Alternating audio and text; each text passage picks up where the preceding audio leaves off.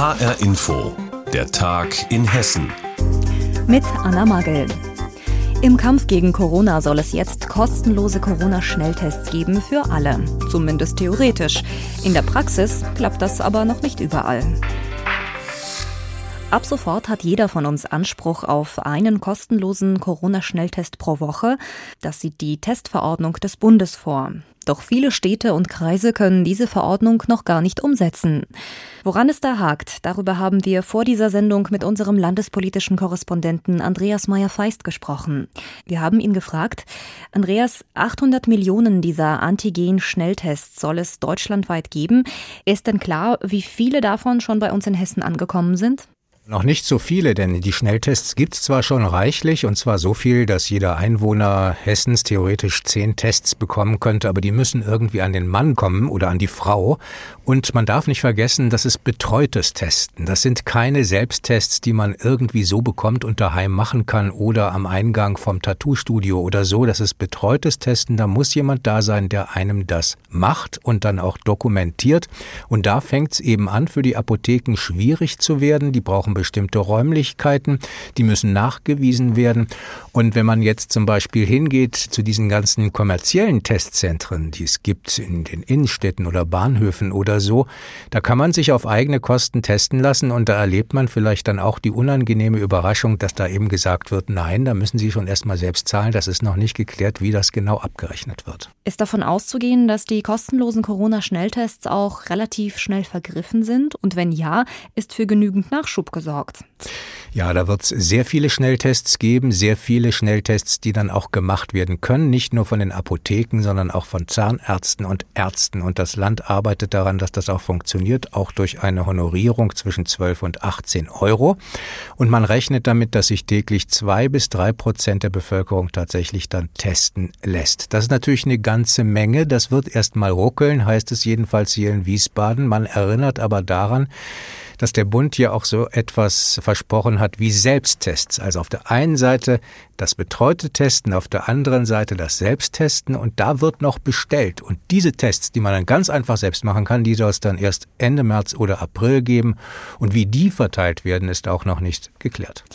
Jetzt wird es wahrscheinlich einen Ansturm auf die Apotheken geben. Gab es denn Absprachen zwischen der Landesregierung und den Apotheken, um das Ganze logistisch etwas zu regeln? Die laufen noch. Im Moment kann man davon ausgehen, dass in jeder zehnten Apotheke so etwas schon heute möglich ist. Das wird sich in den nächsten Tagen aber ändern und verbessern. Die Apotheker sind natürlich nicht sofort begeistert, dass das so schnell gehen muss. Aber ich rechne mal, dass das dann Ende der Woche bzw. in der nächsten Woche dann schon anders aussieht. Welche Verpflichtungen haben die Apotheken bei diesen kostenlosen Schnelltests? Gibt es da Auflagen? Also wenn man seine gewohnte Apotheke, wenn das eine ganz kleine ist, mit einem Eingang und einem Ausgang, wo man keine getrennten Wege hat, dann wird das schwierig sein. Ich glaube, da wird das nicht gemacht, wenn es einen getrennten Ein- und Ausgang gibt und einen abgeschirmten Raum für den Test und jemand, der Schutzausrüstung trägt und Termine machen kann, dann wird das funktionieren. Also dieses sofort reingehen und dann sofort machen, vielleicht in ganz wenigen Großstadtapotheken am Bahnhof oder so, aber nicht überall. In den größeren Apotheken, auch schon in den kleineren Städten, da wird es mit Terminen gemacht werden. Aber da ist natürlich auch möglich, dann zum Arzt zu gehen. Und in den Apotheken wird es dann so sein, anrufen oder online einen Termin buchen und dann hingehen, das machen lassen, 30 Minuten warten und dann eine Dokumentation bekommen, mit der man was anfangen kann. Andreas Meyer-Feist über den holprigen Start der kostenlosen Corona-Schnelltests. Viele Städte und Kreise hatten offenbar nicht genügend Zeit, um sich auf die Testverordnung vorzubereiten. Doch die Kassenärztliche Vereinigung in Hessen, die hat es geschafft. Sie bietet in ihren 18 hessischen Testzentren diese Schnelltests ab sofort an. Und mein Kollege Tobias Löben hat einmal im Frankfurter Testcenter geschaut, wie das dort abläuft. Das Drive-In-Testcenter an der Frankfurter Messe.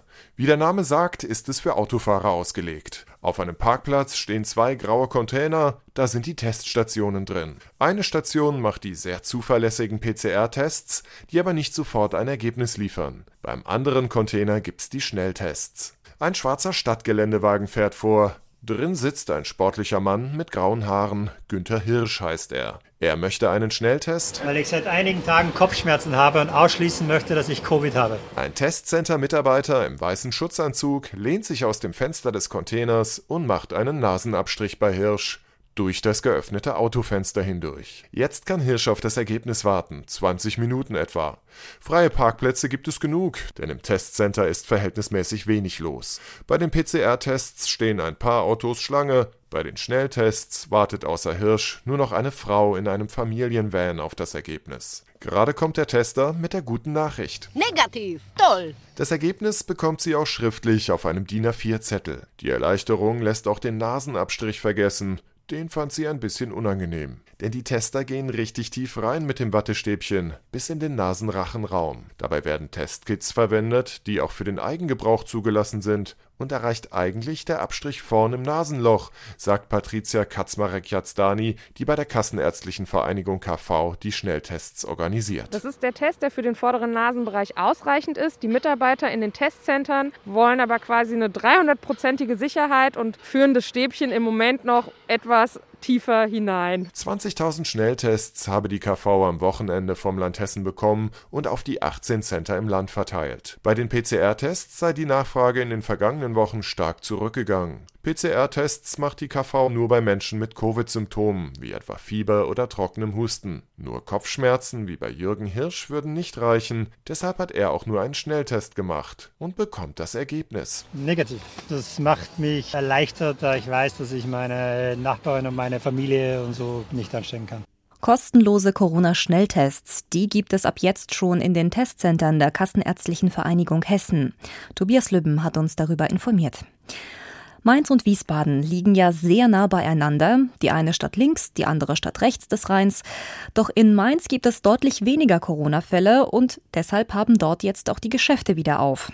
Auf der hessischen Seite, also auch in Wiesbaden, ist man aber noch nicht so weit mit den Lockerungen. Wer in Wiesbaden einkaufen will, muss erst einmal einen Termin vereinbaren. Gehen jetzt deshalb Wiesbadener zum Shoppen nach Mainz für das unbeschwerte Einkaufserlebnis? Andrea Bonhagen ist dieser Frage nachgegangen. Anastasia Jaskula von Butlers steht im Eingang neben einem Tischchen und wartet auf Angemeldete und neue Anmeldungen. Sie ist mit dem Herzen dabei. Seit 9 Uhr bis 20 Uhr haben wir offen. Kunden kamen sofort und sind froh, dass wir wieder offen haben. Ich bin auch sehr froh. Also ich bin sehr froh, wieder Kundenkontakt zu haben. Einfach dieses Verkaufen macht so Spaß. Auch Stefano Muzio vom Modegeschäft Laufsteg ist bereit. Wir haben heute schon zwei Termine, wo sich die Kunden angemeldet haben. Wenn Leute vorbeikommen und klopfen, ist es so ein Spontantermin.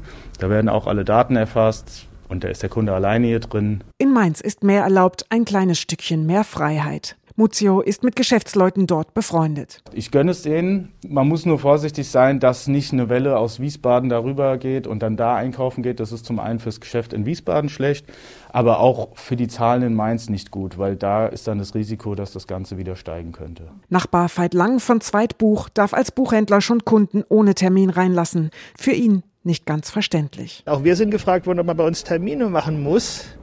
Und es ist aber explizit so, dass man im Buchhandel keine Termine machen muss.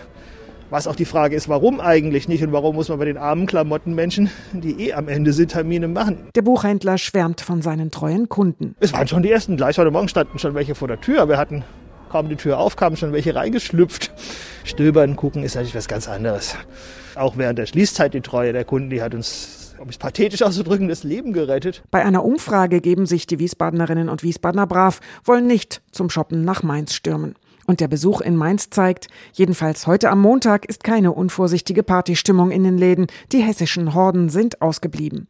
Die Geschäftsleute sind froh über die Öffnung, aber vorsichtig. Daniela Diel vom gleichnamigen Modegeschäft. Ich werde auch hier nicht mehr den Laden mit ganz vielen Kundinnen vollhauen, sondern ich möchte weiterhin gesund bleiben und auch, dass meine Kundinnen gesund bleiben.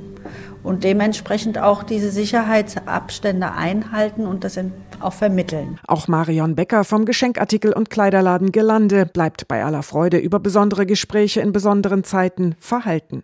Sie hat neue Ware gekauft. Und jetzt hat man gemischte Gefühle, weil man hofft natürlich, dass, dass die Ware umgesetzt werden kann und dass man nicht wieder wie, wie auf der letzten Winterbestellung eigentlich dann sitzen bleibt. Sie findet, vor der Öffnung hätten mehr Impfungen und Tests kommen sollen. Wir fangen genau da wieder an, wo wir das letzte Mal aufgehört haben und das hat so das Gefühl wie so eine Never-Ending Story und ewig weg das Murmeltier. Oder was soll ich dazu sagen? Die Mainzer Altstadt ist nur ein wenig mehr belebt als die Wiesbadener Innenstadt. Die Stimmung in Mainz ist gemischt. Ich will nach einem Anorak schauen. Wir haben nur ein notwendiges Schlüssel nachmachen lassen und sonst eigentlich nichts. Ich habe mir gerade ein paar Schuhe gekauft. Blau, so wie Ihr Schal. Ich bin nur mir was zum Mittagessen holen. Also ich bin nicht einkaufen. Und würden Sie gerne? Nö, ich glaube nicht. Die Vernunft scheint groß in der Bevölkerung. Vereinzelt hört man einen kleinen Gruß nach Frankfurt mit der Bitte, doch keine Partys zu feiern. Einkaufstourismus, das befürchtet die Industrie- und Handelskammer in Wiesbaden. Denn in Hessen darf man nur mit Termin einkaufen gehen. In Mainz dagegen sind die Geschäfte wieder ganz auf. Andrea Bonhagen hat uns darüber informiert. Vom Corona-Lockdown sind auch die Zoos und Tiergärten betroffen gewesen. Doch jetzt heißt es endlich wieder Elefanten, Giraffen oder Erdmännchen aus nächster Nähe beobachten. Die Zoos in Hessen dürfen jetzt nämlich wieder öffnen, nach vier Monaten Zwangspause. Vor allem viele Familien haben das Angebot vermisst. Denn seien wir ehrlich, immer nur auf den Spielplatz gehen, das wird irgendwann auch langweilig. Ab jetzt dürfen die Zoos also wieder aufmachen. Doch einfach so vorbeikommen, das geht nicht. Besucher müssen sich vorher im Internet anmelden und ein bestimmtes Zeitfenster buchen. Einige Zoos brauchen noch Zeit, um diese ganzen Vorgaben umzusetzen und werden erst in den nächsten Tagen öffnen. Der Opel Zoo in Kronberg ist aber schon vorbereitet und hat jetzt die ersten Besucher reingelassen. HR-Reporterin Marie-Kathrin Fromm war für uns dabei. Irgendwas ist heute anders. Die kleinen Ziegen laufen neugierig zum Zaun ihres Geheges direkt hinter dem Eingang des Opel Zoos. So viele Besucher auf einmal sind sie gar nicht mehr gewöhnt. Kinder stecken ihnen Möhren durchs Gitter. Auch die freuen sich. Nach vier Monaten Corona-Pause dürfen sie endlich wieder in den Zoo. Ich finde das schön, weil dann kann ich wieder die Tiere beobachten. Elefanten, Störche und Pinguine. Und Elefanten sind meine Lieblingstiere. Immer noch schade, dass die Giraffenhäuter und die Elefantenhäuter zu haben. Die Tierhäuser müssen wegen Corona geschlossen bleiben. Und auch die Spielplätze und den Streichelzoo dürfen die Gäste nicht betreten. Und auch sonst sind die Auflagen streng. Die Besucher müssen vorher im Internet eines von drei Zeitfenstern buchen, sonst kommt man nicht rein. Doch für ein bisschen Abwechslung im Alltag nehmen die Gäste das gerne auf sich. Ja, super ist das. Wir haben uns total gefreut und haben direkt tatsächlich auch morgens früh um 7 Uhr direkt versucht, die Online-Tickets zu erwerben, damit wir heute direkt in Opel Zoo gehen können. Wir haben eine Dauerkarte und die war jetzt Monate nicht im Einsatz und ähm, jetzt müssen wir mal Hallo sagen. Ja, es ist natürlich äh, schwierig in den Corona-Zeiten, aber ich glaube, wenn die Besucherzahlen reguliert sind und wenn nicht zu viele da sind und gerade wenn es hier wie im Opel Zoo draußen ist, ist es definitiv machbar. Pro Zeitfenster dürfen maximal 500 Erwachsene plus Kinder in den Opel Zoo. Viele Fenster sind schon ausgebucht. Die Corona-Anforderungen machen den Zoos in Hessen zu schaffen. Die meisten öffnen erst im Laufe der Woche, weil sie noch Zeit zur Vorbereitung brauchen, so zum Beispiel in Frankfurt. Der Wild- und Freizeitpark in Willingen will erst einmal gar nicht öffnen, weil der Aufwand zu groß sei. Dabei brauchen die Zoos und Tierparks dringend Einnahmen, damit endlich wieder Geld in die Kasse kommt, sagt der Opel Zoo-Direktor Thomas Kaufels. Ja, das heißt für uns, dass wir immerhin besser dran sind als die letzten vier Monate. Mehr geht nicht. Wenn voll ist, ist voll. Wir würden natürlich viel lieber viel, viel mehr reinlassen, wenn wir könnten, aber es ist besser als nichts im Moment. Der Opel Zoo vergibt nur Tickets für die nächsten zwei Wochen, denn das Geschäft kann schnell wieder vorbei sein. Wenn der Inzidenzwert in Hessen über 100 liegt, müssen die Zoos wieder schließen. Der Opel Zoo hofft, dass anders als im letzten Jahr wenigstens über Ostern geöffnet ist, denn die Feiertage sind ein wichtiges Geschäft für die hessischen Zoos. Die Zoos öffnen wieder und gleich am ersten Öffnungstag strömen viele Hessen in den Opel Zoo. Der Frankfurter Zoo und andere Tierparks stehen auch schon in den Startlöchern und öffnen bald. Infos dazu hatte Marie-Kathrin Fromm. Und das war der Tag in Hessen mit Anna Magel. Die Sendung gibt es auch als Podcast auf hrinforadio.de.